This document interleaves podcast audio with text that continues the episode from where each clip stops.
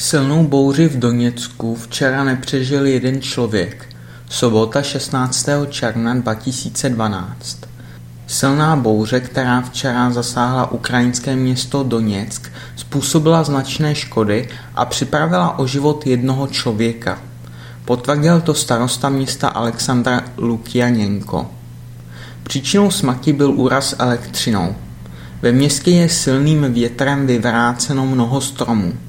Lukianěnko popsal, že během bouřky spadlo 24 mm srážek. Na odstranění škod pracuje 1500 lidí. Bouře postihla Doněck právě v době utkání zápasu evropského šampionátu v Kopané mezi Ukrajinou a Francií. Zápas musel být pro přívaly vody téměř na hodinu přerušen. V táboře, kde jsou ubytováni fanoušci, silný vítr schodil 25 stanů.